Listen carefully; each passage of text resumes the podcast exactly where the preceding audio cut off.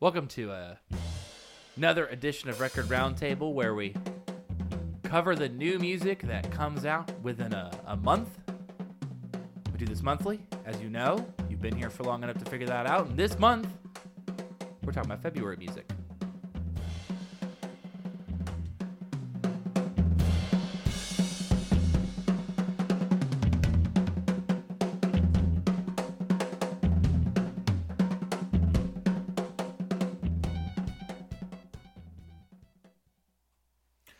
This is Caleb Robinson speaking. I'm here with This is Tyler. Tyler. How long has it been since you've been on the the the month end episode?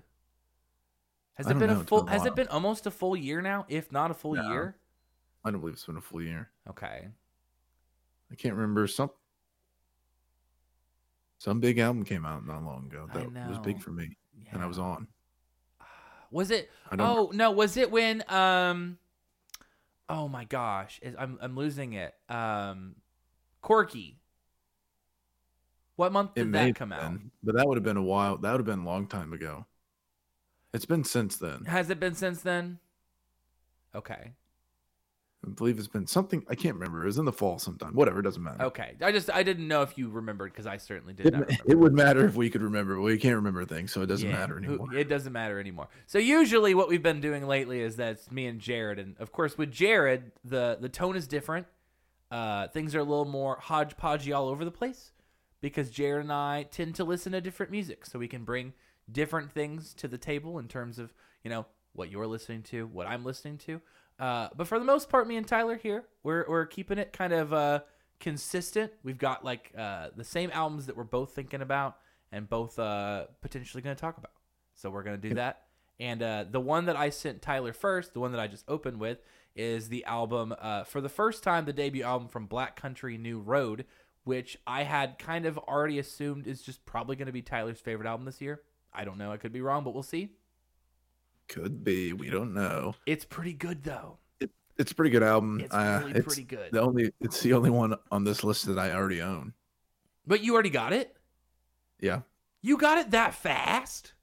Wow. I got a, a limited release of like an indie, um, like record shop version Uh huh.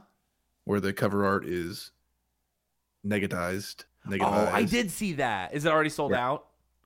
Oh yeah, on their website it is. But Travis had some. You may still have one if you want to grab one. I might have to do that. So I had him send me one. I might have to do that. So yeah, Remind me at the end of this episode. Yeah, Ellie should do that. You should do that. Okay, cool.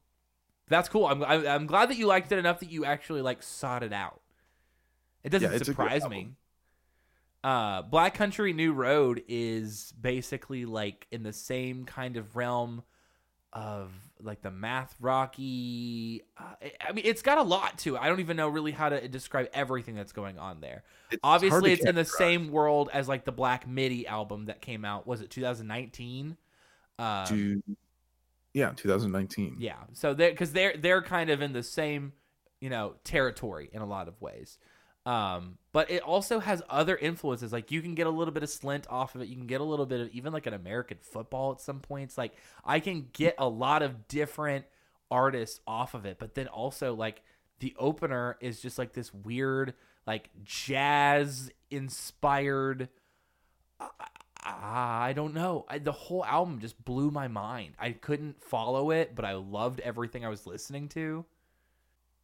It's just like a bunch so if you know this i've listened to some things and read some articles i guess Mhm.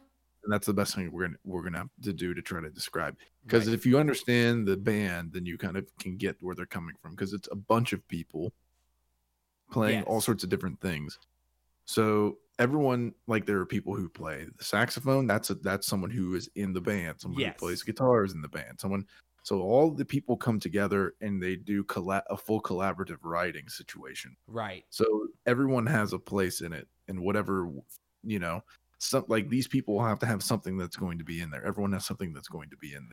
Yeah, like it's not like, oh yeah, the guy just picks up the saxophone sometimes, or this Right. person happens to play violin on this song. It's like this is what they're here for. Right. There are so many people here that all get to be a part of this group and make something that is like very wide in terms of what it covers because there's so many different cooks in the kitchen trying to make it. Yes. So that's kind of like the, the uh, what's going on with this album is it's just like a bunch of stuff. It's a bunch of stuff and not uh, arranged in a way that is sensible and that works. And it's only what seven songs Yeah. Because it's kind of got a. I don't want to say it's got a prog element to it, but it's sometimes it kind of like plays like a prog song. I could I, I could see that. And it's really not long either. I mean, all of the songs are quite long. Uh, Yeah. You know, the the shortest one is just around five minutes. It's four minutes and forty four seconds. So Mhm. you know, seven. Actually, no, it's six songs, not seven, six. Uh, six. So it's got six songs at 40 minutes, and all the songs are, you know, pretty darn long. They're certainly, I mean, this is uh, pretty obvious because of everything we're talking about. They're not looking to make hits, they're just making to make cool music, you know, but like, Right. um, it's weird because, like, I don't know. I, I, I don't want to, to jump ahead, I don't want to be hyperbolic, but I feel like this album is going to end up being just one of those like cult favorite albums within the next couple years. Like Yep. this is going to be one of those albums like uh, Spiderland that people come back to and say like, "Oh yeah, this is where something really interesting happened." You know what I mean? I think so. I mean, it's already gotten quite a bit of like chatter Yes. in various circles about like what's going on with it. Which I've some of the interviews I read even talked about. They had asked people about that, and they're just like, "Oh yeah, we didn't think that people were going to like it that much, but we're glad they did." But we already have like stuff we're working on for because people are like, "What you, what will happen next?" Then you know, like Right. no one can focus long enough on what's happening right now. An album that came out three weeks ago, Right. uh, to not be asking, "What are they going to do next time?" You yeah, know? it's like you because that's the thing is that like with these like cult albums, like the way that I look at it is like if Black Country New Road never made another album ever again, we would get to sit on this forever. You know, like Right. again, like if you go back to because they they are inspired by Slint. Like this isn't something that I just like magically pulled out of my ass. Like they even reference. um no Yeah, they call themselves like the the world's best Slint cover band or something like yeah, that. yeah, exactly. Yes, thank you. Yeah, I'm glad that you. They I'm- mentioned yeah. Black Midi as well in there. They is- do, yes. And so, So- like you know, they kind of wear their not it, just influences, but contemporaries on their sleeves. But like Right. you know, Slint's album came out in like the early '90s, and we still 91. remember it. You know, like in the same way that like because I mentioned American football, I still think that some of their kind of math rockiness finds its way into for the first time. Yeah, the, the emo, the emo, Uh-huh. if you will. Yeah, the the, of the yeah the kind of like west not west coast uh midwest emo um Mm-hmm. but like there's a little bit of that to it as well and they had an album that came out like 99 and it they didn't release another album for like 17 years like these are the kind of albums where like they're so crazy and odd and like in your face and all over the place to the level that if they don't do anything else, they're we're not gonna just like forget this album happened. At least that's the way that I look at it. I could be totally wrong. Maybe this album won't last uh, for you know because again it's February. It literally just came out recently. But sometimes you just get that impression, you know. Yeah, it's certainly interesting. Uh, in the article, some of the uh, interviews that I read, they already have been working on new stuff. Uh huh. So they will have another album come out, and it will be something else. Yeah. Oh, there's no So- there's no way they would do the exact same exact same thing. Well, it's I think they've even just like moved into different, totally different ideas from what it seemed Yeah. what I read about it. So, but um, you know, this album is just super good. It's uh, things are atmospheric and kind of like flowy to an extent. The, the songs are not as they don't feel as long as they are now because they kind of have some shifts in them and they they move they pull you through them. So it's a it's a good album. It's a good listen, and I think that the uh, way that the tracks are arranged are really good as well. I think the the the the idea of how this these six songs should come together as an album really ended up working out pretty well. So, and two of them were released early as singles or just kind of teaser songs. That would be Yeah. Sunglasses, which is the longest song and was a single. That's kind of crazy. It is pretty crazy. And Sunglasses is really good. it is really good, but it's almost 10 minutes long. It's Yeah. it's just crazy. Not what you And expect to be a teaser track because it's a literal fourth of the album. Right. It's quite a big Um, teaser when you really break it down that way. and then Athens, France was the other one that was released early. So Yeah. Definitely Both worth checking songs. out. Definitely Yep. definitely one of those albums that like uh you know, it might not land for you, but I would recommend pretty much anybody at least give it a shot. Some albums I'm like, eh, maybe not for everybody. This is one where I'm just like, just give it a spin. If you don't like it, at least now you know, but it's worth a shot. Give it a try. Black Country New Road. Uh, let's go ahead and try the next one. Uh, we're going to talk about, I'll just go down the line. Uh, the next one we're to do is slowthai's new album, uh, Tyron.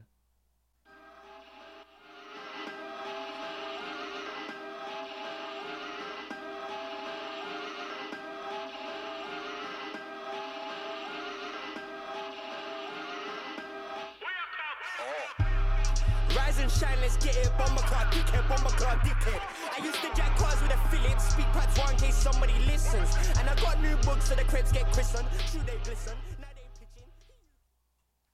So slowthai, as you can tell by the uh, the pretty thick accent, uh, it, it's not too unapparent, but he is obviously not from the states. He is Oh. from the UK, uh, UK based kind of grime hip hop is a way that some people would kind of describe what he's uh, inspired by. But this is his second album. First one came out a couple years ago. Nothing great about Britain. Uh, definitely kind of examines more of like a political end of things, but he's definitely very, as you came from that track, very in your face style of hip hop. Um, and the way that Tyron works is that it's a two part album, and the first part kind of stays within that same uh, stratosphere of kind of in your face hip hop, and then the other half of the album like goes way more toned down and introspective and kind of sincere and sweet, which is also weird because you don't really expect a two part album to be 35 minutes long. yeah, short songs. Short songs indeed. Uh, What did just thoughts or ideas, kind of in a way, I guess. say again? That they can more be represented as just thoughts, I guess, in a way. Yeah, I would. I'd say you're probably right about that. Like, I mean, because the album really, you know, as the album kind of trails off, it, it's very clearly like, you know, it's just like a phone call kind of thing where he's like, "Hey, I just want to say I love you and I miss you," kind of thing. Like, it Yeah. does feel like very just like kind of this is where my mind is at right now kind of album. Uh, are you aware of the context of kind of like the first half of the album? Like, do you know what was going on with slowthai uh, semi recently? Uh, I don't think so. So about a year ago, he almost got quote unquote canceled uh, because I thought I heard something like that, but I, mhm, he was at the NME Awards and he was supposed to be getting the Hero of the Year award. Uh, he's apparently people had perceived that he was like kind of leering at the host of the show, and then they had this really really odd exchange. Uh, you can see it like there's a video of them having this odd exchange. It, it's kind of uncomfortable. Uh, I would argue for sure, and, and you can tell that there's something jokey about what's happening, but there's also like a very clear there's probably tension in this moment, and it's not just a pure joke. Uh, somebody in the crowd ends up calling him like a misogynist, and he goes and tries to fight them. So the whole thing just breaks down. The whole situation was a whole mess, and they were pretty. They basically a lot of people were kind of calling out for him to to have some you know comeuppance from this. Uh, and so really, you know, the first half of the album is him just being that kind of loudmouth. I mean, if you look at the song "Cancelled," kind of right there, you know, like the, Yep. you know what's going on there. But you can kind of see it's this braggadocious "I don't care" mentality on the first half, but then the second half is this more like sincere thing where it almost sounds like maybe he's apologizing, recognizing that maybe it's like being self defense kind of way. Like there's there's something going on here a little bit more uh, internally than there was on the first album.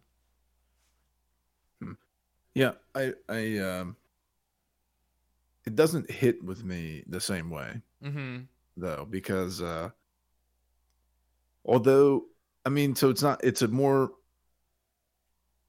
it's kind of a common dynamic that we see in artists is that some albums and potentially albums like this, a back to back album, Mm-hmm. one is more uh, outward looking and one is more reflexive Right. you know so which is kind of what has happened here and maybe that's as a result of some of the potential things he's experienced recently. hmm You know, so that makes sense. I mean, those are that's like a thing that we see happening. So that's a, a common theme. But the like musically, what has happened on this album, Yeah. the shift that he's made musically, just it, I it does not suit me. Are you saying the shift is what doesn't suit you, meaning that you're not a big fan of like the second half of the album, or you just don't like the whole project uh, I don't overall? I don't like the change the change that is made sonically from the first album to this album. Gotcha. Okay. So the the first album feels more grimy. It feels Yes. more I'm smushing some different genres and ideas together Sure. and it actually I, I like on on first listen I enjoyed it his first release his his debut Yes. and I went back and listened to it just a little bit a little a few pieces of it and it kind of made me be like well I don't know maybe I was just kind of like this sounds really cool to begin with but now separated from a little bit I'm not sure I'm not I, I don't dislike the first one but I'm not sure I liked it as much as I did yeah. but um, it certainly felt like calling it being able to just call it hip hop was difficult Sure. I because it that. was the the hip hop elements were obviously there, but there was a lot of other things mixed in. Here, he's kind of just like honestly, a lot of these sounds are very uh, these songs have lots of very commercial sounds in them that I'm just not interested in. Oh, for sure. I mean, like Mazza is for sure just like a pretty typical trap rap song. Like it Mhm. sounds like a Playboi Carti song, and I'm like, Yeah, and I really hate How did this happen? Performance. I don't like his performance in it either. I don't either. It's it, it's very some of the performances here don't make sense to me. So like Skepta is definitely the best featured artist for me. I actually like like I don't love the message of canceled, uh, which shouldn't surprise anybody who knows me at all. Uh, but I think that the song is like really really sick. Like it's a really good song to me at least. Um, and I think that there's other ones that are on here, like because on the other end, I do think that the song "Push" is really good, and I think Deb Never does a good job of doing the female vocal end of that song as well. That kind of like contrasts with his, you know, odd male voice that he uses throughout his music. Um, but other places like you know ASAP Rocky, like you said, James Blake and Mount Kimbie make sense to be on that side of the album, but I didn't Mhm. find what they did to be super interesting. I completely lost Denzel Curry. Like I didn't get anything out of Denzel Curry being on this album Yeah. at all. Which makes no sense to me at all. How do you have Denzel Curry on your album and I don't get anything out of it? Denzel Curry Mhm. is like the bedrock of everything he ever participates in. What did you do? You know, like Yeah. So I agree. Denzel Curry, Denzel Curry.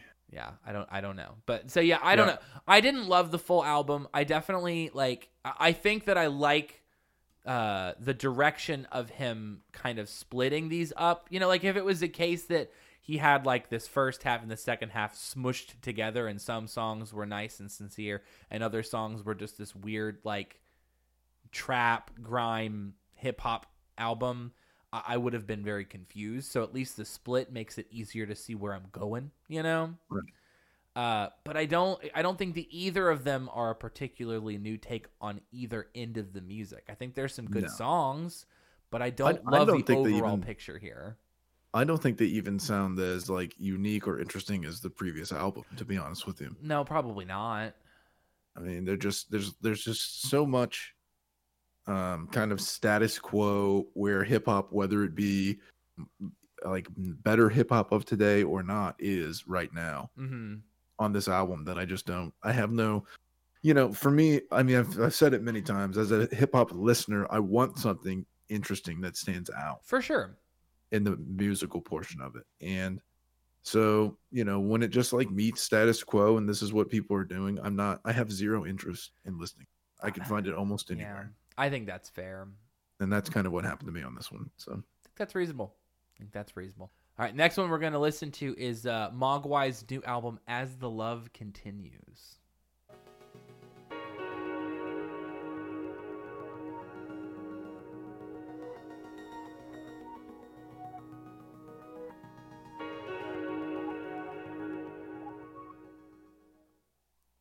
All right, Tyler, what did you think of the new Mogwai album? Which also I'd like to state for the record, uh, because I am not quite old enough.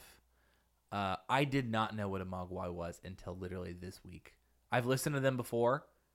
I've heard of the movie Gremlins. I've never really like paid attention that much to the movie Gremlins. Uh, but I certainly did not realize where the name of this band came from, and I'm kind of embarrassed with myself, to be quite frank. Well, that's okay. Thanks for being. I so wouldn't be embarrassed. Thank Does it? Does the name? Do they reflect the name in their sound? No, I don't think it has anything. to No, do with it. no, they don't. it's pretty. It's pretty not relevant in any way, shape, or form. Anyways, what'd you get off the album? As the love continues, did you like what you heard? Yeah, it's pretty good. I like it. Uh, it's kind of um, it's atmospheric to an extent.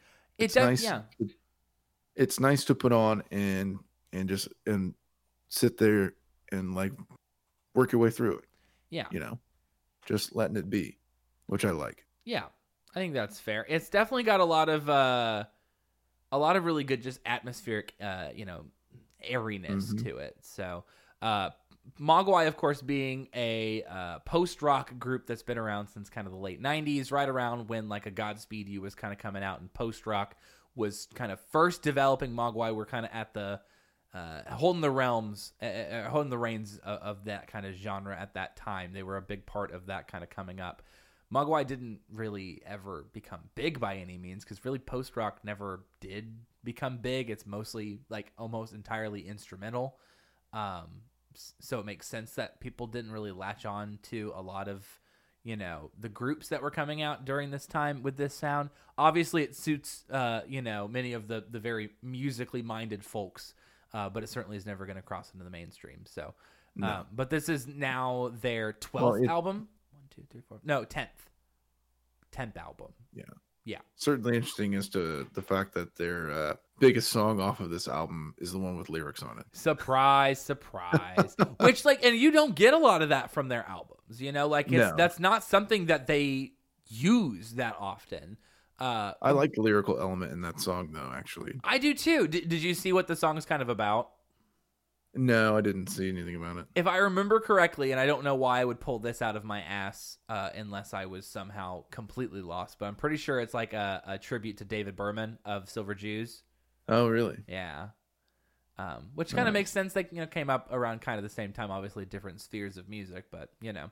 Right. Uh, but yeah, it sounds it, it's cool because Ritchie Sacramento, which is the one with the vocals on it, it's almost like a shoegaze song. Uh, yeah, it's got kind of that feel. The, the the vocal delivery is certainly in on in that area. Yeah, it's just like a really loud wall of distorted guitars. So like it feels pretty in- the realm of a shoegaze almost. Um, It kind of feels a little bit like a later modest uh, minus the bear song as well. I could see that too. That's also a direction that you could go with that.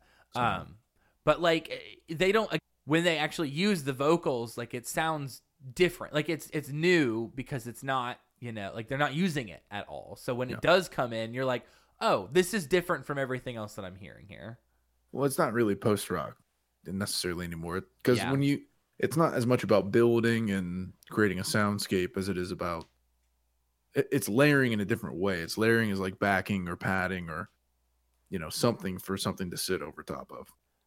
some of the stuff that they're doing doesn't feel like post rock to me because usually I don't think about like the synth usage that Mogwai's Mhm. using here as like a it's not where my head goes when I think of post rock. You know, usually I think of like this kind of long build. Kind of kind of like the song It's What I Want to Do Mom at the end of the album or Yeah. the song it's another one that kind of falls in that same realm. I guess uh, I like. he- Pa- Hmm?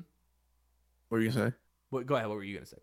Pet I like Stains? Pat Stains. Yep. That one, uh, that one definitely has a, a post rock sound to it. I, I'm not huge on Pat Stains because Pat Stains to me sounds, because it, has that same repeating motive, and I guess I don't feel like they flesh it out as far as I would have wanted them to.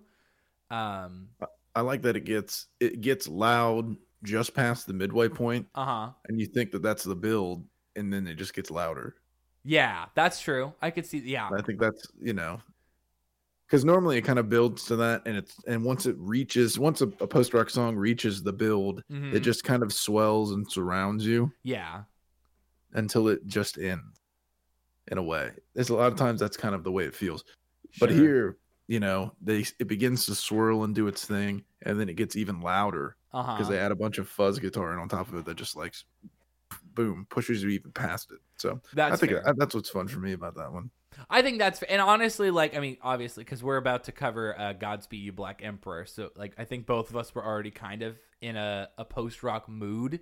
So it's I'm Yeah. glad that we got to listen to a Mogwai album that came out. You know, because like again, it's not like I was even think I don't think about like oh hey look a you know new albums. I wonder if Mogwai released a new album. It's not where your mind goes most of the time because they're not really a group um, that people frequent that often. I'm sure that they're somebody's favorite band, but you know they're not they're not by any means the name that people would be thinking is still even making music today um because not like people even really knew a lot about what they were doing in the 90s but they've been like i mean with how many albums they have they've kind of had a pr- fairly consistent discography output. Like i don't think that they've missed an album in three years so 97 99 2001 2003 2006 yeah there's no album that took actually just now because the album from 2017 then took until 2021 so this is the first time they've taken more than three years to make an album. So Well, They've they've done soundtracks in the meantime, two soundtracks. that's the meantime. true. They do do the soundtracks as well. So really yeah.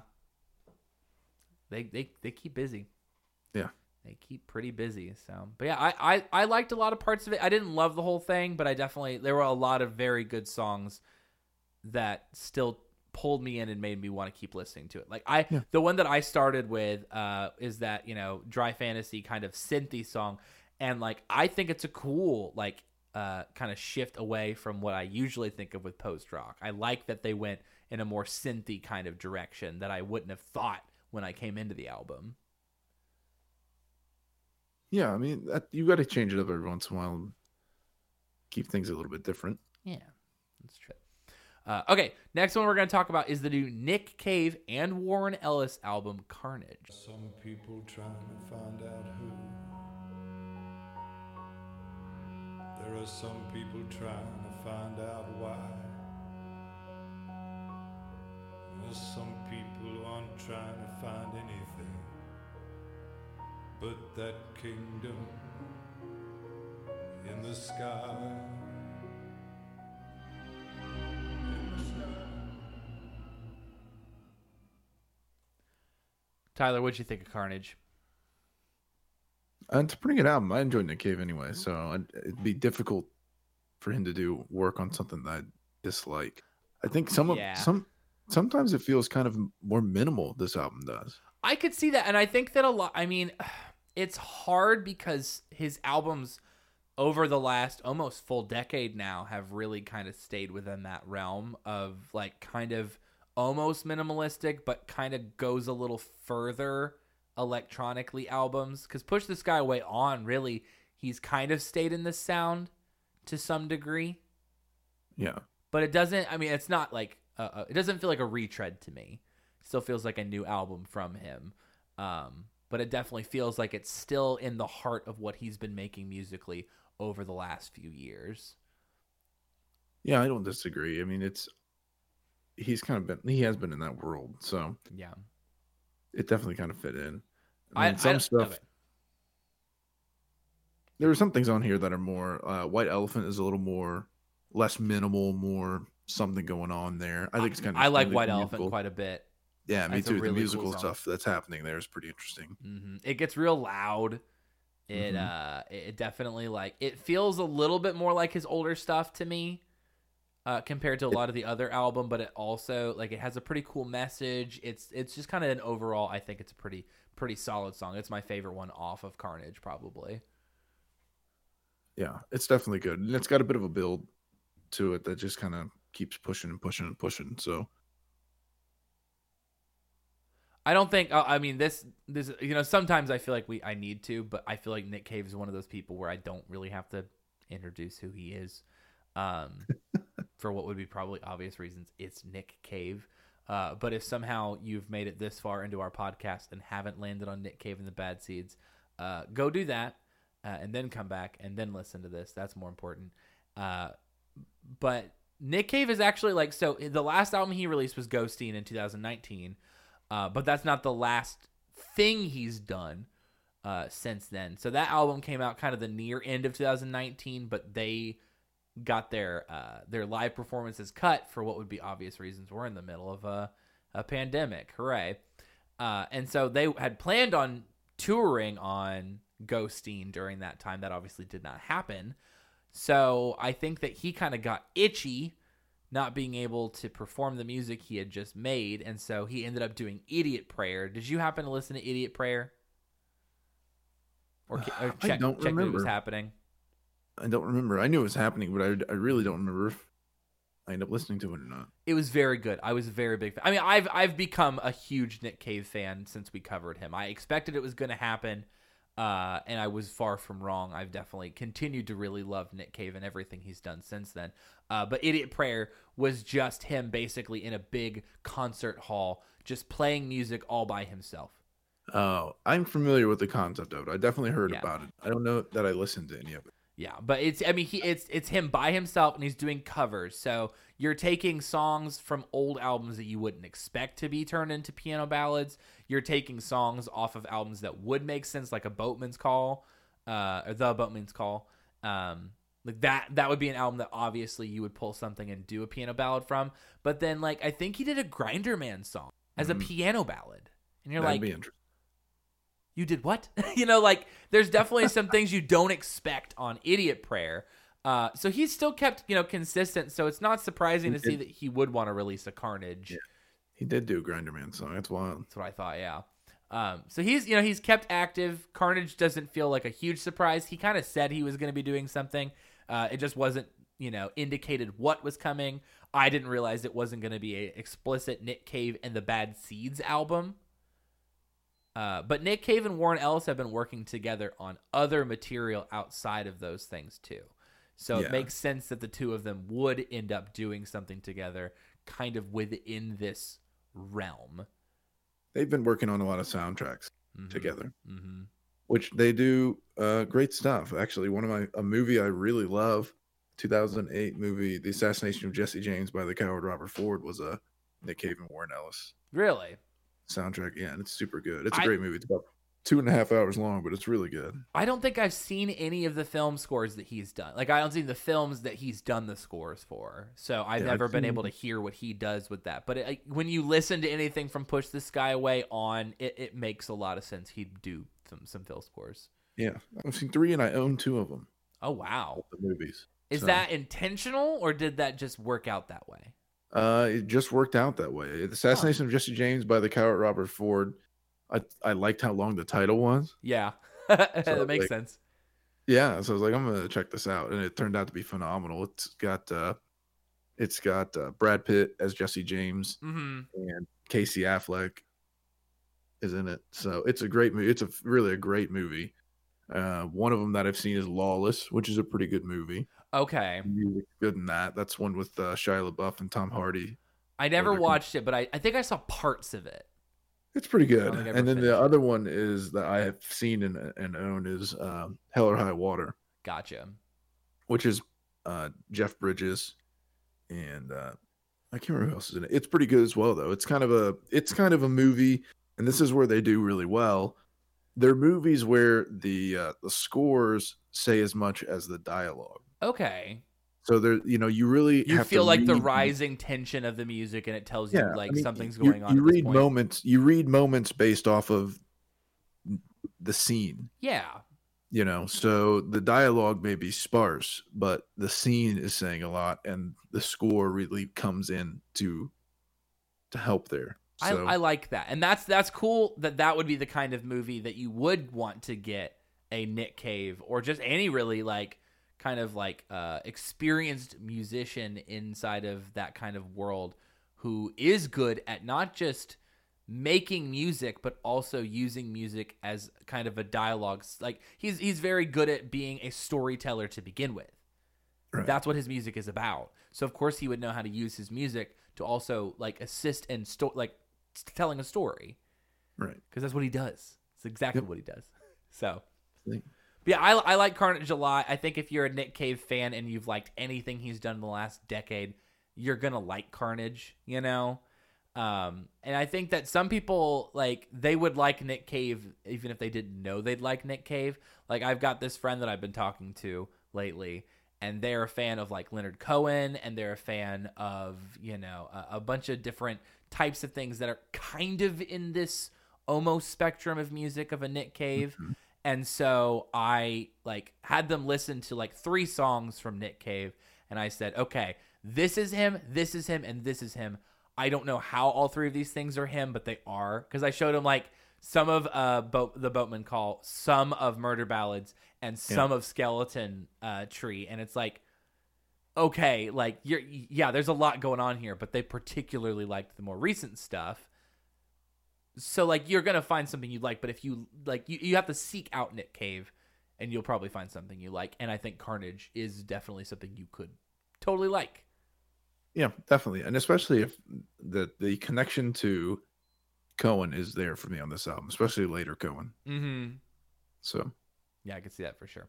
Let's go ahead and switch over uh, to Julien Baker's new album, Little Oblivions.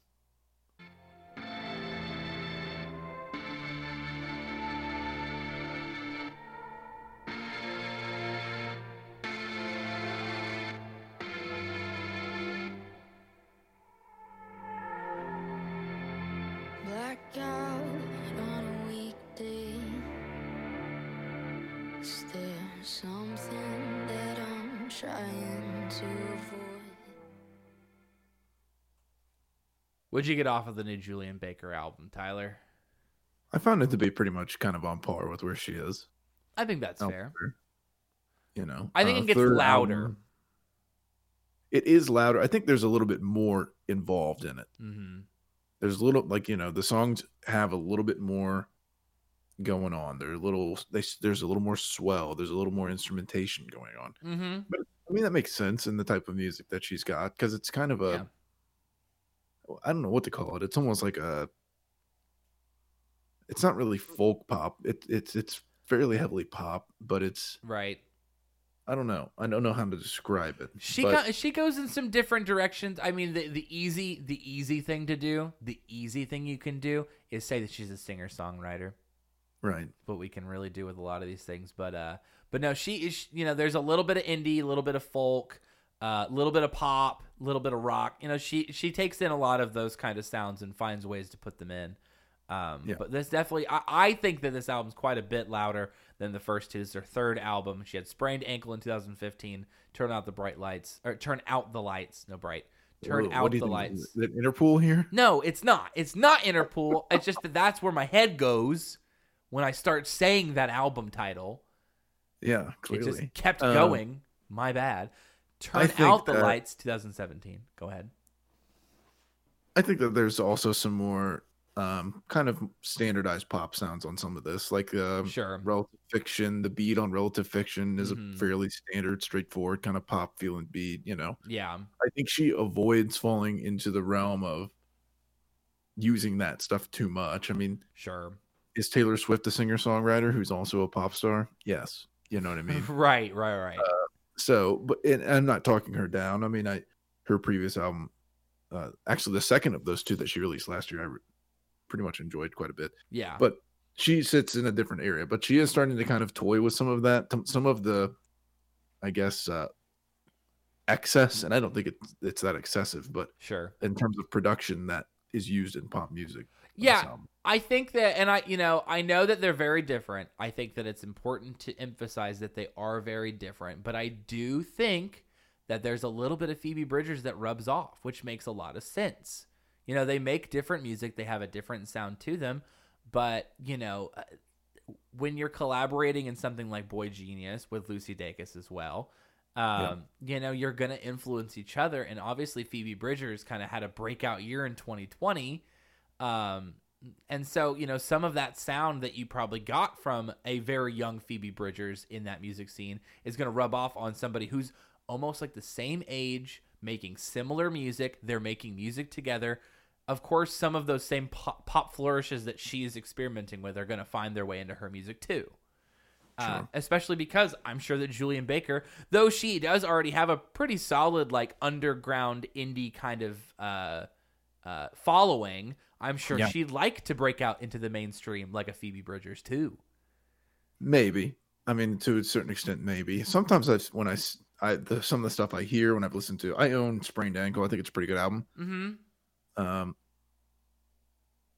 I think that maybe she would, sure, but sometimes I look at her and think that she's the kind, like the type of artist that's like, I don't really care. I don't know, That's fair.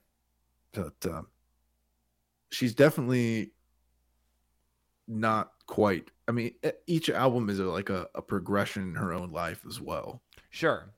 you know you can see things change i thought sprained ankle had quite a bit of uh or at least on some of the larger songs uh self-deprecating ideas Mm-hmm.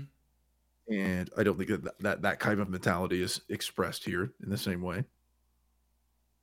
you know um i think that i think that the thing about singer songwriters and, and people in that genre is that it becomes quite easy to tell your story as you go along so it's kind of interesting to see the way that thoughts and ideas change as well Mhm. across albums I also do think that there is, you know, I think also um, tonally there are parts of the album because, like, you know, I did say it gets louder, but there are also points that sound a little bit more like the kind of like toned down version of what she's also done. Like a lot of that second leg of the album uh, definitely goes in a little bit more of a, a, a hushed direction. Uh, some of these songs definitely don't have that same kind of like louder, rocky, but also still kind of uh, you know borrowing from pop signatures. Uh, there's definitely some just kind of straightforward, you know, kind of indie folk y kind of songs. I stress not quite indie folk, but certainly you know approaching that direction more than some of the other albums. So there's still a little bit of versatility on Little Oblivions that I think uh, you know makes it so it doesn't quite um, become boring or tiresome. I guess would be the way to put it. Like it doesn't it doesn't reach that point. Uh, had the whole album kind of sounded like the the first leg. I feel like at some point it'd be like, can you do a little bit more? At some point, I think it kind of just barely misses that by switching over to something else a little bit later in the album. Yeah, I think so Cool. We got one more that's worth talking about for us. Uh, probably won't spend an infinite amount of time on it for what we will provide as context in a moment. Uh, but we're going to talk about King Gizzard and the Lizard Wizard's new album, LW.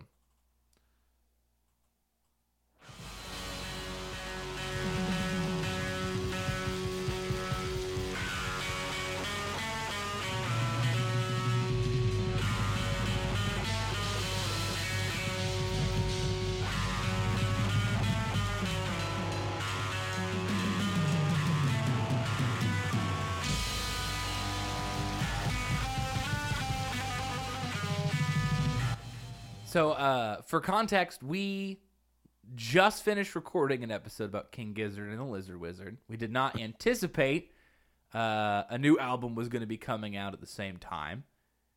So, poor planning while also being great planning. Kind of a mixture of both. Uh, so, Tyler, how, how tuckered are, are you on talk about King Gizzard and the Lizard Wizard? well i could do it You could do it. You think you got the energy? i can do it All right, all right, all right. I don't know. I, I mean, like, really, we could just say if you want context on, like, who King Gizzard and Lizard Wizard is in general, go listen to the Good Band Bad Band episode where we covered them as well as Jesus Lizard. So go do True. that. But let's talk about LW. So LW being their 17th album, which is really just kind of a continuation of their 20 like near end 2020 album KG. So KG, King Gizzard, LW, Lizard Wizard. Whoa Whoa, how they they how'd they do that? How'd they do that? Um, had you you'd listened to KG like when it came out or recently? I'm not sure. Like if you had kept up with that album, it's hard to keep up Uh, I with. didn't listen to all of out. it.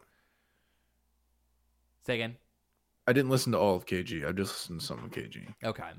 Um, But- obviously LW is in the same realm intentionally. to an extent, yeah. I mean, I, I on KG though, actually, some of the bigger songs, I, I was getting some of the like uh indie indie folk of Montreal, kind of indie pop type feels Sure. more so than on LW. It's a little bit heavier. Mhm. most of the almost the whole time. I would agree with that.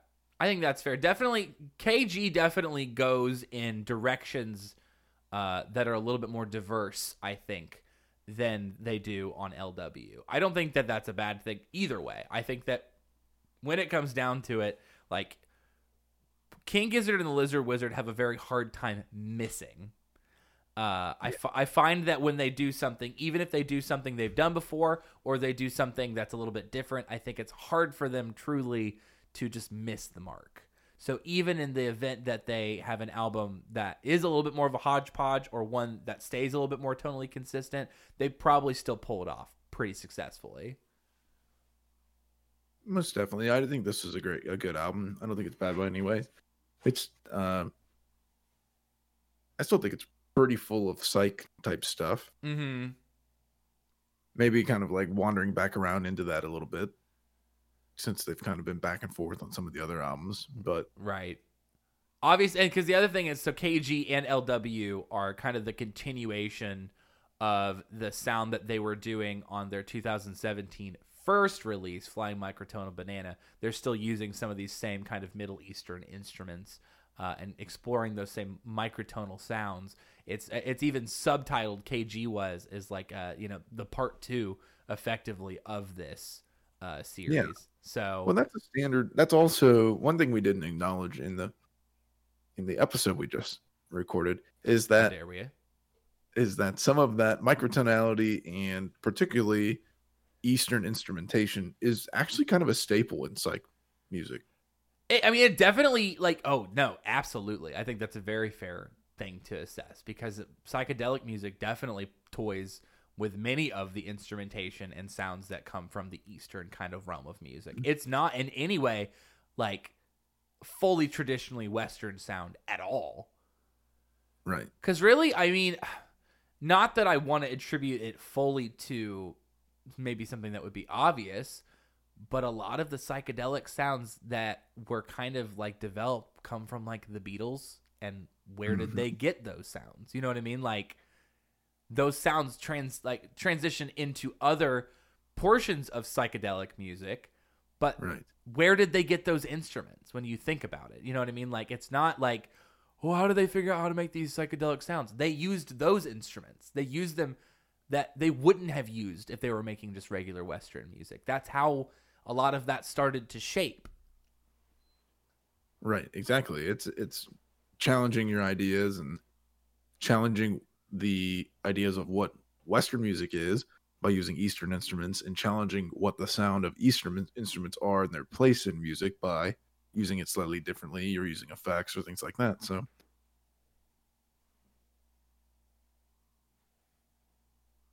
Yeah, just in general, I think that the the new King Gizzard and the Lizard Wizard album, basically, you know, if you already like them, it, it should probably land enough.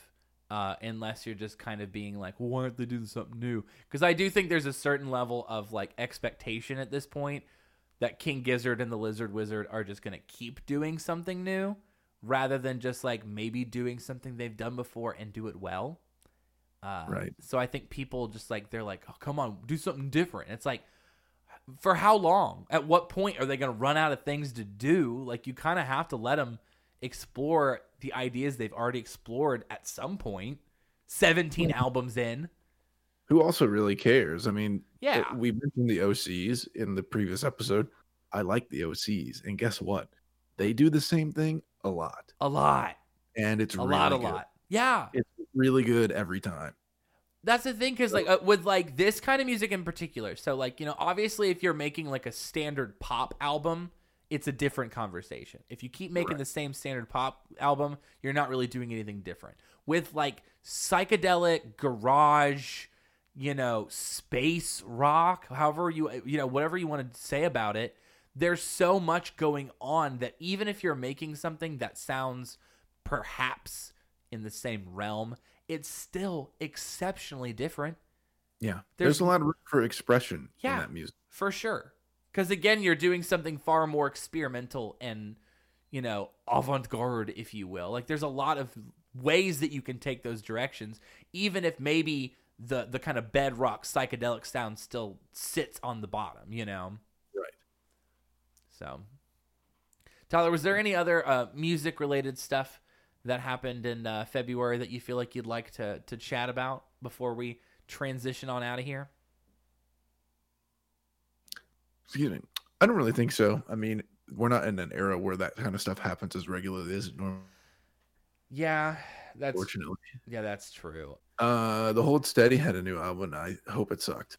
Uh, you know, I don't have a lot of interest in checking it out. Uh, there were, you know, there were other releases that you know obviously happened within Jan- uh, February. We, we don't cover uh, obviously everything. Um, I I listened to the Weather Station, but didn't have a lot to say about it. Uh, Hayley Williams has a new album. Foo Fighters has a new album that I didn't, you know, necessarily feel like checking out. Here's Uh, one that I wonder about Blanck Mass. You know, I didn't love Blanck Mass's um, album that I listened to from a couple years ago, um, but you might like it. I'm not sure. I don't know. I just didn't. I didn't really uh, particularly love their sound. Um, but one thing that I would like to play, uh, and it's not the the music inspired by the film Music uh, by Sia. It is a uh, a song that is a remix. I think this is a good song to end on. So, um, if you haven't heard of them, you might have heard maybe me talk about them on a, a, a previous episode. But Dorian Electra makes this kind of loud hyper pop form of music. Uh, Tyler, are you familiar with Dorian Electra? I don't think so. No. Okay. So for some reason, on Dorian Electra's uh, most recent album, which again we're talking like loud, abrasive, pretty weird uh, hyper pop, it featured Rebecca Black, who you may remember as the singer who sang the song Friday, the YouTube Mm. sensation. Mhm. Uh, Dorian Electra, uh, 3OH!3, and Big Freedia uh, were all involved in a remix of that song Friday, and it is an entirely different song by an entirely different person, truly. It is like not a teenager driving around in a car anymore. It is a completely different song. Uh, and I think that it is perhaps the only right way to come out of this uh, this episode here. Thank you for listening to this bonus edition of uh, Record Roundtable, where we play a really loud outro that doesn't make sense as an outro to a to a podcast. We've been talking about February music, and we'll be back in a month to talk about some music in March, which is where we are now, as you're listening probably to this. Check out our episode coming up here soon on Record Roundtable of Godspeed You, Black Emperor. Go check out our sister podcast, Good Band, Bad Band. Thank you for listening as always, and goodbye.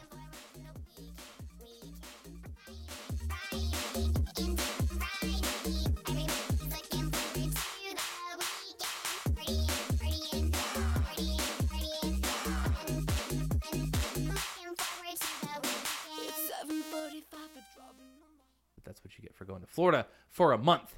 I'm home on. You don't get to be on the February 2021 edition when it. you're not fucking here for 2021 February.